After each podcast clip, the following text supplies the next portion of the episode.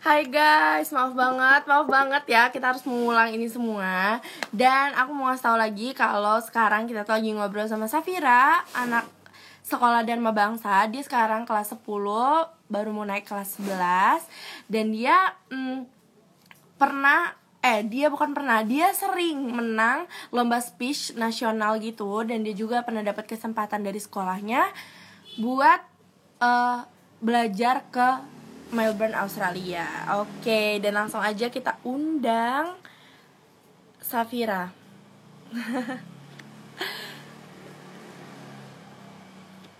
Wait a minute.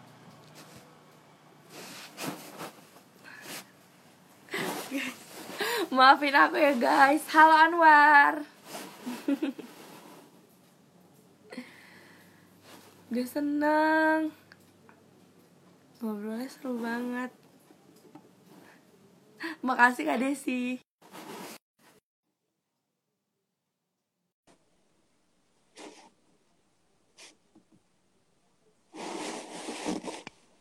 Hai guys. Oke, dan ulang lagi dong Sam, kenalin lagi kamu siapa? Yang belum datang tadi, nama aku Safira Putri Ardita, biasa dipanggil Safira atau Safira, dan aku salah satu teman baik di GoCampus. Hai guys. Oke, dan Safira, kamu sibuk apa nih selama pandemi? Sama pandemi ini jujur nggak ngapa-ngapain. Jadi lojek gitu ya. Selama pandemi ini ya karena nggak ngapa-ngapain, kita nggak boleh keluar, nggak boleh kemana, libur pula gitu kan. Jadi kayak ya udah rebahan, main TikTok gitu. Emang parah banget. Ternyata kamu suka main TikTok juga? Suka dong. Kayak bener-bener TikTok itu udah jadi part of my life deh. Sama dong. Nanti kita sefollowan ya TikToknya. Sip. Oke. Dan nih, gue denger kan lo suka baca nih ya, Saf ya. Benar. Tips gak sih ke kita semua, terutama ke gue sih, gimana caranya lo suka baca gitu, dan kenapa lo suka baca? Karena kalau gue sendiri kayak baru baca 2 lembar, 10 lembar tuh kayak udah langsung bosan. Ya, itu tipikal banget sih orang yang males suka baca buku, karena selama ini aku tuh tahu kalau ada 2 tipe orang, yang suka nonton sama yang suka baca buku kan. Yes. Dan benar banget. Dan sebenarnya baca buku sama nonton itu sama aja, cuman kayak kita tuh baca subtitle di di film gitu istilahnya. Cuman kalau buku itu kita harus lebih imajinatif. Jadi tipsnya itu tuh cuman satu sebenarnya. Yang penting lo suka genre bukunya. Udah itu aja. Kalau misalnya kita sukanya tentang kayak horor atau komedi, itu pasti kita bakal malas disuruh baca buku sejarah ya kan. Dan pokoknya kayak pasti kita udah kayak 2 atau 10 lembar, itu pasti udah kayak ya apaan sih nih, buku apaan sih, malas gitu kan. Itu mungkin bakal kalau misalnya mulai dari kayak gitu, itu bakal kayak kebiasaan gitu. Kayak bakal kebiasaan kayak udahlah malas baca buku, nanti ngebosenin lagi. Padahal sebenarnya kalau misalnya lo nemuin genre buku yang lo suka, kayak misalnya gue tuh suka banget teen fiction, fan fiction, horror gitu-gitu, itu pasti nanti lama-lama kayak iya asik juga ya nih buku gitu, terapin aja pokoknya. Jadi kayak buat orang-orang yang gak suka baca buku, jadi harus suka genrenya dulu ya.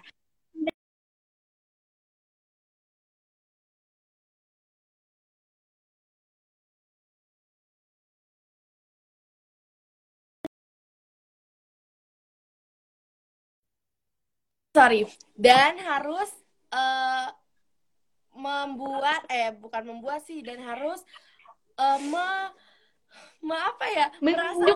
gitu. Ya merasakan, karena kalau misalnya kita nggak ngeflow sama bukunya, kayak nggak dapet feeling baca bukunya, kita kayak udahlah nggak usah lah, nggak asik kayak gitu istilahnya, nggak asik gitu. Oke, kayaknya aku bakalan mau coba baca buku abis ini. Oh my God. Ntar aku rekomendasiin buku-buku yang bagus. Kalau buku kesukaan kamu apa tuh? buku kesukaan aku tuh ada banyak banget. Aku personally prefer itu tuh horror sama teen fiction. Teen fiction itu kayak bener-bener buku buat yang seumuran aku banget istilahnya, umur-umur SMA gitu. Ceritanya tuh kayak ya love story di SMA. Ini klise banget emang, cuman kayak asik aja gitu, kayak kita ngerasa kita juga ada di buku itu gitu. Kayak teen fiction, terus horror juga, karena itu thrilling banget kan. Karena aku personally itu sebenarnya penakut banget sama film horror. Aku tuh penakut sebenarnya. Dan dengan baca buku, aku kan nggak bisa dapet jump scare langsung gitu kan. Jadi kayak enak aja gitu baca. Oh ini, dan rata-rata buku horror itu tuh lebih ke misteri. Kita mecahin misteri gitu. Aku suka banget mecahin misteri di buku, parah. Dan kamu inget gak sih, Saf, udah baca buku berapa buku selama ini? Aduh, gak kehitung, Kak, bener. Bener-bener banyak. Bener-bener, ya menurut aku sendiri, nggak tahu ya di perspektif orang lain gimana, cuma menurut aku sendiri itu udah banyak banget. Karena emang dari kecil disogokin buku terus sama, apa namanya, orang tua, jadi kayak udah biasa gitu baca buku. Oke, dan kita sekarang bahas tentang kamu belajar ke Melbourne, Australia. Karena aku bener-bener penasaran banget nih ya, Saf. Oke, dan aku mau kasih dulu ke teman-teman kalau Safira itu pernah dapat kesempatan buat belajar ke Melbourne, Australia. Dan itu tuh jadi sekolah dia itu punya event tahunan yang untuk ngasih pengalaman ke murid-muridnya untuk belajar ke luar negeri gitu. Dan itu sistemnya seleksi, dan 8 orang nilai tertinggi itu yang terpilih dan berangkat ke Melbourne, Australia. Dan Safira adalah salah satunya. Dan sebelum kita ceritain tentang di sana, boleh nggak kamu ceritain dulu gimana sih tahap-tahapnya dan apa aja sih yang kamu seleksiin sampai kamu bisa keterima? Pertama itu pokoknya awal-awal itu sebenarnya aku tuh udah ikut, udah pernah ikut tesnya gitu kan. Waktu aku masih kelas 7 dan sadly aku nggak keterima di situ kan. Nah tahun berikutnya. Berarti gagal juga? Iya, aku gagal waktu tahun pertama, waktu kelas 7. Aku gagal di tes speaking kalau nggak salah kan. Writing. Nah, abis itu aku lanjut ke tahun depannya kan. Tahun depannya aku ikut lagi. Alhamdulillah banget keterima di tahun kedua. Dan di situ kita semua berangkat ke satu college. Dia tuh sama kayak SMA gitu, cuman ada college-nya juga. Kita berangkat ke situ by plane of course, dan di sana itu kita belajar di satu apa namanya, satu kelas gitu, tapi masing-masing dari kita itu dapat jadwal masing-masing. Nah jadwal masing-masing itu kita ngikutin house parent kita. Nah jadi aku belum jelasin ini kan, jadi selama kita di sana itu kita dapat house parent. House parent itu dimana kita itu tinggal. Jadi kita tinggal itu nggak satu di apartemen gitu bareng-bareng, nggak. Jadi kita benar-benar tinggal sama orang Australia beneran gitu. Nah dari situ kita benar-benar selama kan aku student exchange-nya cuma 2 minggu. Ini lebih ke immersion program sih, sama 2 minggu. Nah minggu pertama itu aku sekolah sama keluarga aku, dan sisanya tuh jalan-jalan. Nah selama seminggu ini kita tuh kan itu ada Sabtu Minggu juga. Kita benar-benar harus ikutin tradisi parents masing-masing gitu. Jadi kita kemana kita ikut. Terus pokoknya banyak deh hal yang kita lakuin, dan salah satunya ke sekolah. Nah ke sekolah ini kita ini benar-benar ketemu sama orang yang beda banget kan. Jadi aku personally itu waktu kesana itu aku benar-benar diterima open banget pokoknya mereka sama orang-orang asing.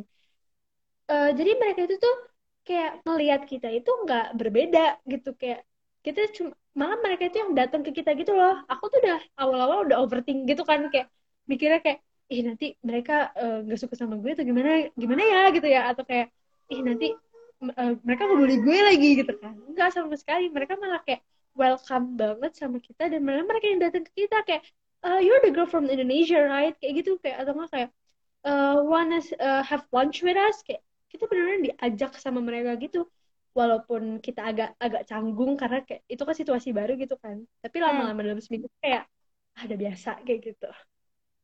Oke. Dan itu kan Safira di sana 2 minggu ya?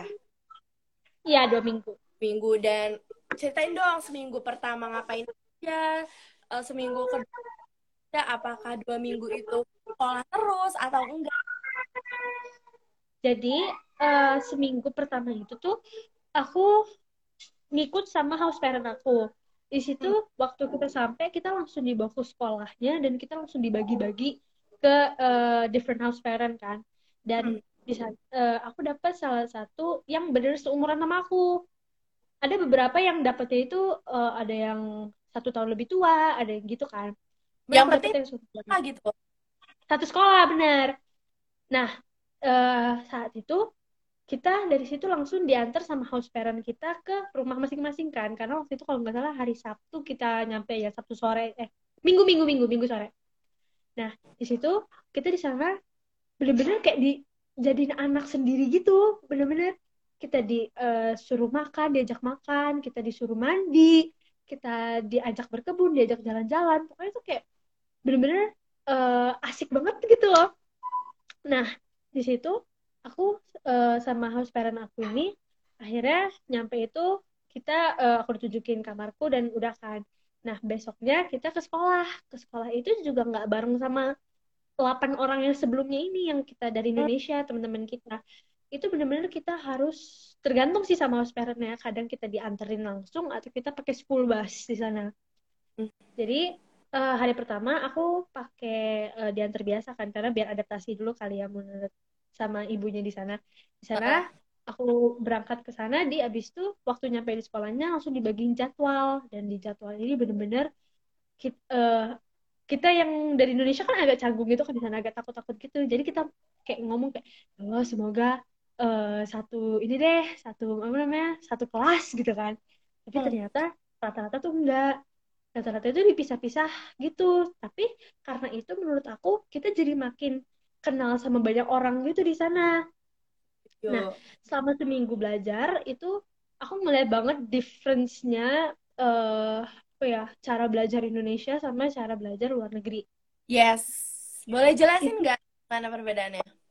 Oke. Jadi perbedaannya itu kan kalau misalnya orang Indonesia dari TK, dari SD sampai ke SMA itu rata-rata kayak 90% kita duduk ngerjain tugas atau nyatet soal, dan guru di depan jelasin kan. Tapi kalau misalnya di Melbourne ini, apalagi di sekolah aku, itu kita di-involve untuk kayak cara mengajar-mengajarnya gitu. Jadi kayak bukan presentasi ya, lebih kayak main atau kayak nonton film kayak gitu.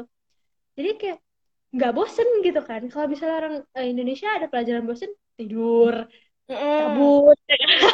Kalau ini menurut aku tuh ya nggak bakal bosen istilahnya, karena ya diajak main terus.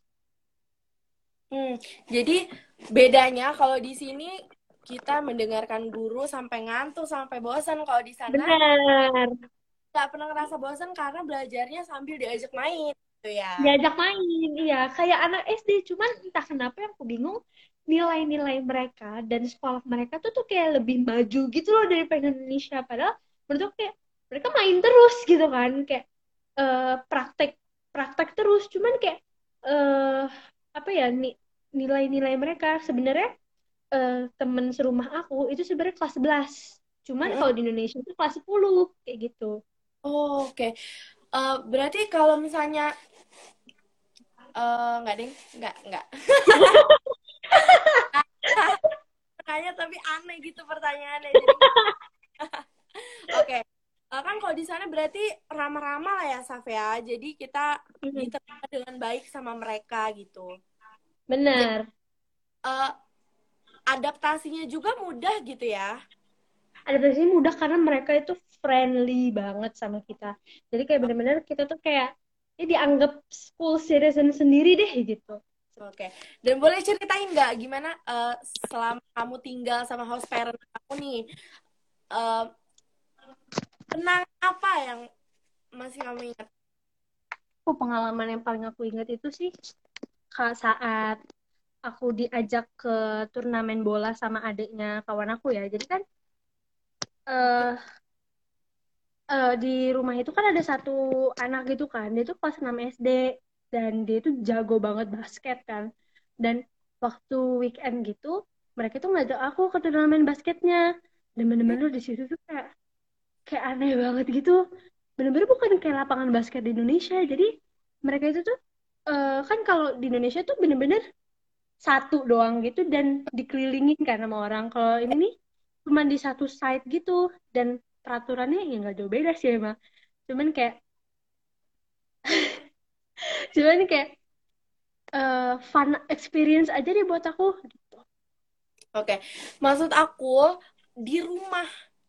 Oh, di rumah. Yes, di rumah kamu pernah diajak apa sama host parent kamu sampai itu kamu ingat selalu sampai sekarang, itu jadi kenangan kamu gitu loh.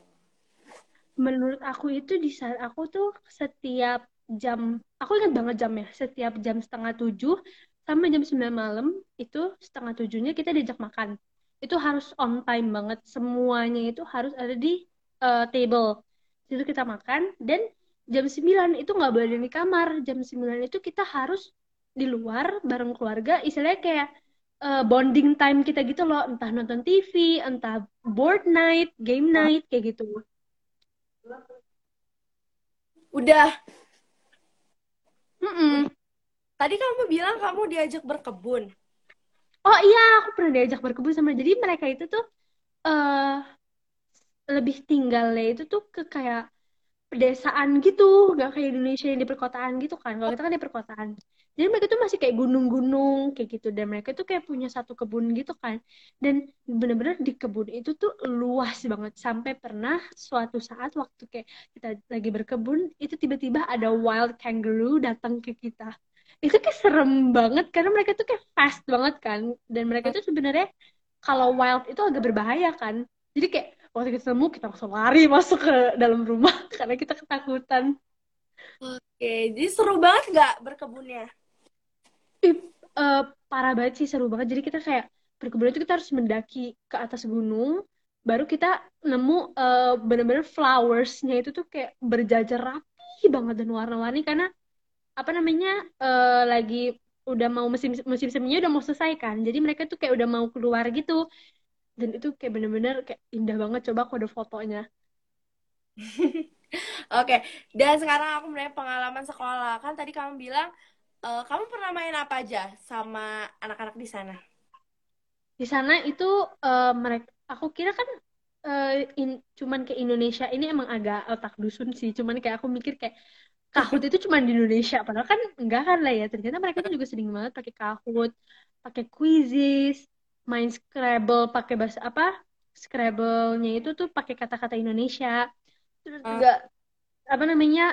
Mereka keluar. Jadi mereka itu tuh lebih kayak outdoor school gitu kan. Jadi gedungnya tuh kepisah-pisah. Jadi kita tuh harus ke gedungnya gitu kan. Mereka tuh juga banyak gedung kayak greenhouse, terus lapangan kayak gitu. Jadi bener-bener kita itu diajak ke sana sini gitu. Entah kadang juga pernah main quest gitu yang kita harus nyari barang di mana gitu. Oke. Dan ternyata bukan cuma kita yang belajar bahasa Inggris ya, Safia. Ternyata di sana juga ada belajar. Ya, dan itu boleh ceritain gak sih gimana pas kamu tahu gitu Indonesia nih? Kak Rahel aja kaget waktu aku cerita tentang ini kan, guys.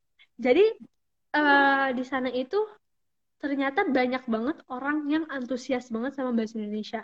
Jadi di sana itu kita bisa milih kayak di SMA sekarang ini kan, kalau kita kan boleh antara Inggris, Arab, Jerman gitu-gitu kan. Kalau di sana itu pilihannya Indonesia, Jerman sama bahasa Inggris. Nah, dan aku kagetnya banyak banget yang antusias sama pelajaran bahasa Indonesia. Banyak banget. Dan di sana itu tuh mereka itu juga kadang-kadang itu lebih luwes daripada kita gitu loh. Kayak walaupun mereka itu belajarnya masih kayak pasangan antara mereka sama kata-kata gitu, mesti kayak masang-masangin kata gitu. Cuman kayak bener-bener mereka itu tuh bisa gitu loh, yang aku kira mereka masih mandek-mandek kayak kita ngomong bahasa Inggris gitu kan, kadang lupa-lupa. Mereka tuh kayak fluent banget, walaupun emang pakai aksen apa bahasa Inggris gitu kan. Jadi kayak kaget juga sih waktu ngelihat mereka bisa bahasa Indonesia gitu. Dan ternyata mereka jago-jago ngomong bahasa Indonesianya. Aku kaget waktu aku main Kahoot sama mereka, itu bener-bener nilai mereka ada lebih tinggi daripada aku. Aku nggak juara. Itu kayak malu-maluin banget. Kayak aku orang Indonesia loh. Kayak aku orang Indonesia tapi dikalahin sama orang Aussie gitu kan. Kayak, hah? Oke. Dan pas kamu baru datang ke sana nih, terus kamu bilang guru-gurunya banyak yang dari Indonesia juga. Guru-gurunya itu lumayan banyak yang dari Indonesia. Jadi kan mereka juga banyak yang kerabatan sama Indonesia gitu. Jadi aku udah ketemu satu guru, dia ini itu neneknya itu tinggal di Indonesia, orang asli Indonesia, dan dia itu tinggal di Indonesia itu berapa tahun gitu kan. Dan waktu ketemu di sana itu bener-bener aku kaget, padahal mukanya tuh bule banget. Tapi waktu kita ke nyamperin dia ngomong bahasa Indonesia. Oke, hah? You can understand Indonesia? Oh iya, saya sebenarnya orang Indonesia, kayak gitu. Kayak, hah? Oke. Kalau guru-guru yang asal sana, gimana sih pas kan kalau di sini kita jadi anak baru tuh kayak dikenalin gitu di depan kelas kan? Kayak gitu. Kalau kita di sana itu langsung kayak kita itu di grup-grupin. Jadi pelajaran pertama aku inget banget, pelajaran hari pertama itu bahasa Indonesia, di mana bahasa Indonesia itu kita 8 orang ini nih yang ngajarin gitu ke mereka. Jadi kita harus ada di satu kelas gitu kan. Nah, di situ kita di grup-grupin jadi per orang. Satu kelompok itu 4 orang dan setiap grupnya itu harus ada satu orang Indonesia dari Indonesia. Dari situ kita perkenalan diri sama mereka. Kayak, hey, what's your name? Or where you come from? Terus kayak banyak banget orang luar yang tahu Indonesia tuh cuma tahu Bali doang. Mereka cuma tahu Bali doang. Cuman kayak pasti ditanya, you're from Bali, right? Kayak gitu. Oh, no, I'm from Lampung, kayak gitu. Mereka tuh nggak tahu kalau misalnya di Indonesia tuh banyak banget suku-sukunya gitu. Jadi kayak jelasin satu-satu gitu kan, kayak, no, I'm from Lampung, no, I was, Bali is only a small part of Indonesia, kayak gitu. Sampai, ya emang bukan Aussie aja sih, karena mungkin semua negara pun kalau tahu Indonesia pasti Bali. Ya? Tahu Bali, langsung ting Bali gitu. Oke, udah cukup jelas ya, aku udah penasaran aku udah terobati nih ya. Dan boleh nggak minta sama kamu? Tapi kamu belum cerita kamu gimana? Bukan, maksud aku seleksi apa aja yang kamu lewatin sampai kamu ketemu. Jadi seleksinya itu tuh ada dua ada dua kali seleksi. Satu itu yang pertama itu seleksi writing, di mana kita itu dikasih soal biasa, habis itu kita tulis.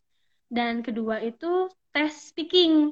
Nah, jadi kalau misalnya kita lolos di di writing, itu kita langsung dibawa, nggak langsung dibawa sih, maksudnya kita langsung lolos ke speaking, dan di sana itu kita diinterview. Kita diinterview sama bukan native sih sebenarnya, lebih kayak orang yang jago bahasa Inggris. Jadi kita cuma diinterview itu cuma hal-hal simple kayak nama kamu siapa, cita-cita kamu apa, nanti kalau kamu tinggal di mana, kayak gitu. Dan di situ kalau kataku dicek kita ini fluent nggak sih Inggrisnya, kayak gitu. Dan alhamdulillah lolos gitu. Udah cuman 2 doang. Kamu keren banget. Aku tuh pengen banget. Sebenarnya aku tuh kalau tentang bahasa Inggris nih, aku tuh kayak cuma ngerti-ngerti lewat-lewat doang. Padahal aku tuh kayak pintar bisa ngomong cas-cus gitu. Udah, ini enggak tips enggak untuk fluent ngomong Inggris. Yes. sebenarnya untuk fluent ngomong Inggris itu nggak usah takut untuk dijudge sama orang. Karena banyak banget orang yang selalu mikir kayak, ih nanti gue salah-salah, ih nanti gue kalau grammarnya salah terus gue dijudge gimana, kayak gitu kan. Malu kan. Sebenarnya mau mereka ngejudge atau apa, udah nggak usah pentingin. Yang penting kamu udah ada keberanian untuk ngomong bahasa Inggris kayak gitu. Kamu ada kemauan untuk belajar bahasa Inggris. Karena kayak untuk belajar bahasa Inggris itu nggak mahal kok. Istilahnya kita banyak film yang bisa kita pelajarin, kita banyak buku. Dari sekolah kita juga belajar bahasa Inggris gitu kan. Semakin kamu, kalau kataku, semakin kamu ngelatih bahasa Inggris kamu, semakin fluent kamu bisa kayak gitu. Dulu aku juga pertama kali start itu tuh kayak terbata-bata gitu kan, kayak masih mikir abis ini aku harus ngomong apa, abis ini harus ngomong apa. Cuman kayak kalau dilatih lama-lama, pasti aku yakin bisa. Aku banget sekarang kayak apa ya, ngomong apa ya gitu kan. Bahasa Inggrisnya apa ya, kayak gitu. Itu aku banget sih emang dulu. Tapi kamu sekarang mah udah bisa, kamu mah udah berani ngobrol. Kalau aku belum berani. Emang butuh keberanian sama tekad sih kalau kata aku itu mah. Oke deh Safira, kita udah selesai dan aku boleh ngajak kamu main games nggak? Apa nih? Games apa nih? Jadi aku punya 5 pertanyaan buat kamu. Jadi cara kamu jawabnya harus jadi satu pertanyaan 5 detik ya. Jadi kamu harus jawab cepet. Aduh. Bismillah bisa. Oke ya, jadi aku menanyakan sama kamu yang pertama. Oke, mendengarkan baik-baik. Kalau kamu mau diasingkan ke suatu daerah nih ya, bukan mau sih, kalau kamu tuh harus diasingkan ke suatu daerah dan kamu cuma boleh bawa satu barang apa yang bakal kamu bawa? Satu. Wait, nggak kepikiran. Hal yang aku bakal bawa itu, of course, itu pertahanan diri. Kenapa pertahanan diri? Karena kan hal Safira, barang. Apa? Barang, aduh apa ya? Tawar. Barang. 1, 2. Oke, pisau. Pisau? Aneh kan? Kalau kenapa aku mikir pisau? Karena kalau misalnya kita ada di satu, apa namanya? Pisau itu berguna banget menurut aku. Dia bisa buat defense diri, dia bisa buat cari makanan, dia bisa banyak banget gitu kan. Apalagi kalau misalnya kita diasingkan, itu kita kayak survive kan. Jadi entah kenapa otakku kayak gimana cara hidup kalau misalnya kakak nanyain pertanyaan itu kan. Jadi kayak kita bisa cari food resource pakai apa, pisau gitu kan. Ini emang weird banget sih, orang-orang pasti kayak mikirnya kayak hal yang lain. Aku mikirnya pisau, aneh banget gak sih? Gak apa-apa, aku juga. Tapi bener, pisau itu bisa melindungi diri kita. Dan bener kata kamu tadi, kalau lagi cari makanan tinggal pakai pisau ya kan. Itu benar. Kalau kakak sendiri apa kak? Bawa apa kakak sendiri? Kok kamu jadi 5, 4. Jujur kayak gak bisa jawab sih. Pastinya kayak mungkin handphone deh yang paling penting.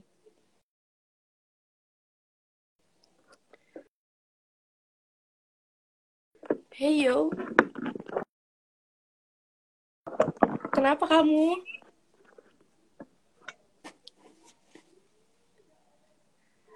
Sinyal ya? Jawab, aku mau bawa handphone. Kenapa bawa handphone? Karena menurut aku kayak penting aja gitu, kita bisa cari tahu harus kemana, kita di mana, kita ngapain. Iya kan, kita bisa sambil ngabarin orang tua gitu nggak sih? Aku kepikiran handphone aja. Entah kenapa ya waktu kakak nanya pertanyaan itu aku bener-bener mikir di kayak apa, kepulauannya SpongeBob dong gak sih, yang bener-bener kayak cuman pasir sama ada 2 pohon. Aku cuma mikir gitu, makanya aku jawab pisau. Oke. Pertanyaan kedua ya. Kedua. 1 kata yang menggambarkan semangat kamu di 2020. Satu kata apa? Satu kata apa? Satu kata yang menggambarkan semangat kamu di 2020. Satu kata 5. Yang menggambarkan semangat tuh apa ya maksudnya? Nggak ngerti aku. Apa? Ya. Satu kata. Ya maksudnya kayak menggambarkan kamu banget lah di 2020. Menggambarkan aku di 2020 itu hopeless. Kenapa? Nggak hopeless sih sebenarnya. Kayak bukan hopeless sih, lebih kayak how to survive, nggak sih? Ini bukan satu kata, ini satu kalimat ya. Kayak how to survive sebenarnya. Karena kayak ya 2020 ini ya kita tahu lah ya buruk-buruknya, ampas-ampasnya 2020 ini gimana. Jadi kayak how to survive, how to rid of boredom, how to like quit your anxiety gitu kan. Kalau aku benar-benar 2020 ini tahun yang lumayan menantang untuk diri aku gitu kan. Karena kayak with all of this happening gitu kan, kayak apa-apa susah gitu kan. Jadi kayak aku mikirnya kalau misalnya gimana cara aku bisa survive di, soalnya 2020 ini udah kayak Jumanji. Kayak kita masuk bulan Juli itu kayak udah level ke-6-nya Jumanji, tau gak sih? Bener-bener setiap bulan ada aja gitu cobaan. Jadi kayak we need to survive this and I know we can like survive all of this together. Oke. Karena emang dari bulan-bulan sebelumnya kan kita pasti kayak dapat sesuatu gitu kan. Dan sekarang udah masuk ke bulan Juni dan kita penasaran ada apa nih di bulan ini. Ada apa lagi nih gitu kan. Oke. Dan sekarang masuk ke pertanyaan ketiga. Kalau kamu boleh memilih kewarganegaraan, kamu mau tinggal di negara mana? Melbourne. Why? Karena mungkin aku pernah ke sana gitu kan. Pertama, dan kedua aku tahu mereka itu orang-orangnya nice banget. Mereka itu humble banget dan mereka itu nerima kita banget gitu kan.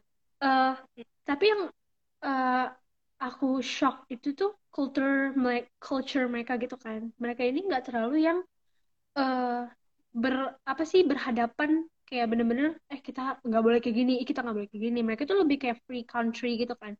Dan kedua itu juga aku suka banget siri mereka, itu bener-bener indah banget. Jadi kan aku bilang aku 2 minggu di Australia kan, dan di minggu 2 itu aku jalan-jalan kan sama teman-teman 8 aku ini, dan kita itu tinggal di apartemen dan kita ada di siri. Itu bener-bener relaxation banget buat aku di situ, karena kayak ngelihat all the town lights kayak gitu, ngelihat lampu-lampu apa jalanan, lihat sirinya dan apalagi orang-orangnya gitu kan. Aku ke subway aja ditanyain, "Hey, you're from Indonesia, right?" kayak gitu. Digituin kayak, "Loh, kok tahu?" kayak gitu. "Yeah, there's a lot of Indonesian from here and they're pretty chill." kayak, ya mereka orangnya keren-keren kayak gitu. Terus juga kayak apa namanya? Pokoknya apa orang-orang di luar itu tuh kayak accept banget orang Indonesia, apalagi kan kadang kita takut kan, apalagi what is all happening right now, apa yang terjadi saat ini gitu. Kadang kita bingung apa nanti kita di sana diasingkan atau gimana. Cuman di sana menurut aku itu nggak bakal, karena kayak se-friendly itu mereka di sana gitu. Oke. Jadi kalau kamu baru kewarganegaraan, Indonesia kalah sama Melbourne. Salah, maaf ya Indonesia, maafkan aku. Gak apa-apa. Oke, dan kita sekarang ke pertanyaan keempat. Apa ketakutan terbesar kamu? 5. Ketakutan kebesar aku adalah failing. Kenapa? Kayak waktu aku di interview sama siapa aku? Sama Kak Ardia. Iya. Nah, waktu itu aku juga pernah ditanya soal ini kan, kayak what is your biggest fear, kayak gitu kan, apa ketakutan terbesar kamu. Di situ aku benar-benar mikir keras dan yang langsung ting itu failing. Kenapa? Karena aku tuh orangnya takut banget kayak apa yang aku pikirin itu nggak bakal sesuai ekspektasi aku gitu. Pasti hampir semua orang mikir kayak gini lah ya, kayak kayak pasti orang ada pemikiran kayak nanti kalau misalnya gue mulai jalan ini nanti gue bakal berhasil atau ya kayak gitu. Itu makanya aku takutin banget.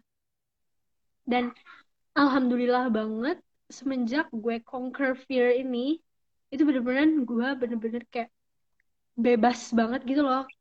Gue udah gak takut lagi untuk coba hal baru gitu. Karena mungkin ini juga salah satu kenapa orang-orang takut untuk mencoba hal baru.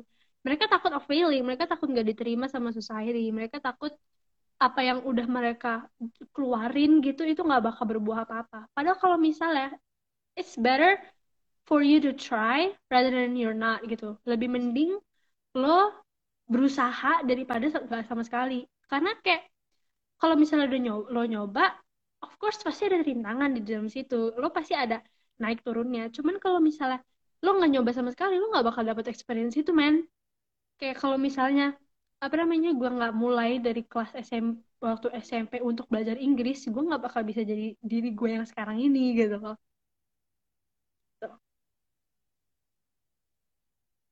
Karena enemies, our worst enemy itu sebenarnya our own mind kayak gitu. Kenapa, Kak? Tidak ada suara lagi.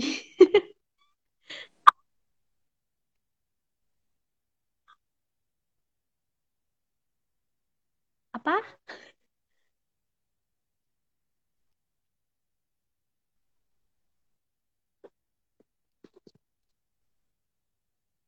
Nggak ada suara.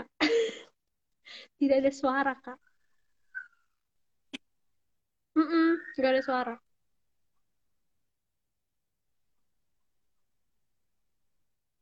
Ada suara.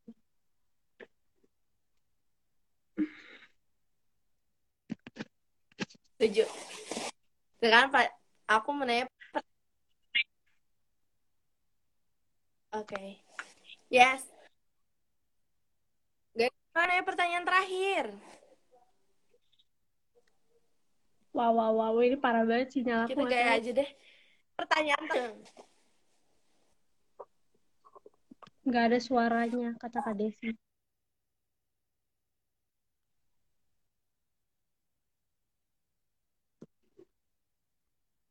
Nggak ada suara. Bentar. Kak, udah ada suara belum? Kayak nge-lap gitu loh, Kak. Udah ada suara belum? Masih nggak ada suara? Ada suaranya, cuman kayak nge-lag gitu suaranya, kayak nge-lag. Padahal dikit lagi. Masih nggak ada suara?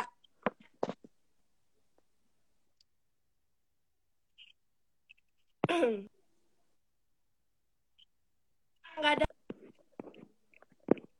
Wait. Masih nggak ada suara ya?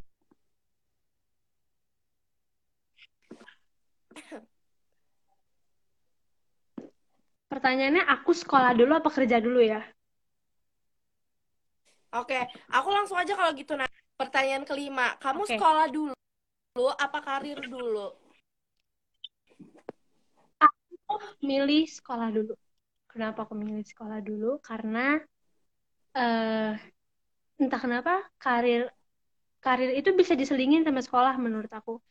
Kayak bener-bener kita tuh harus nyari experience dari sekolah kalau kata aku ya. Karir. Karena personally aku itu lebih milih bukan, cita-cita aku tuh mau jadi dokter. Semoga kesampaian, amin. Dan apalagi dari dunia kedokteran itu pasti kita harus cari pengalaman dulu, kita harus belajar dulu. Cuman my advice to everyone out there itu sebenarnya lo nggak perlu nggak perlu kayak decide lo mau sekolah atau kerja dulu, karena cara apapun itu lo pasti bakal sukses gitu loh. Kayak lo selama SMP SMA lo pasti udah dapet pengalaman. Amin. Karena kalau misalnya kalian ini apa sih, selama sekolah pasti kan pernah diajarin untuk jualan, untuk ya pokoknya banyak lah ya. Dan aku yakin banget itu pasti kalian enough experience gitu. Cuman kalau misalnya masuk kuliah itu experience kalian makin lebih banyak gitu istilahnya.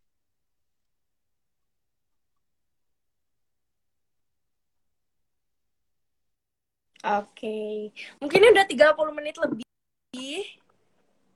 Iya apa? Udah 30 menit ya? Iya. Oke, makasih Safira. Semoga cerita kamu dapat menginspirasi. Amin. Bye guys. Pakai Rahel.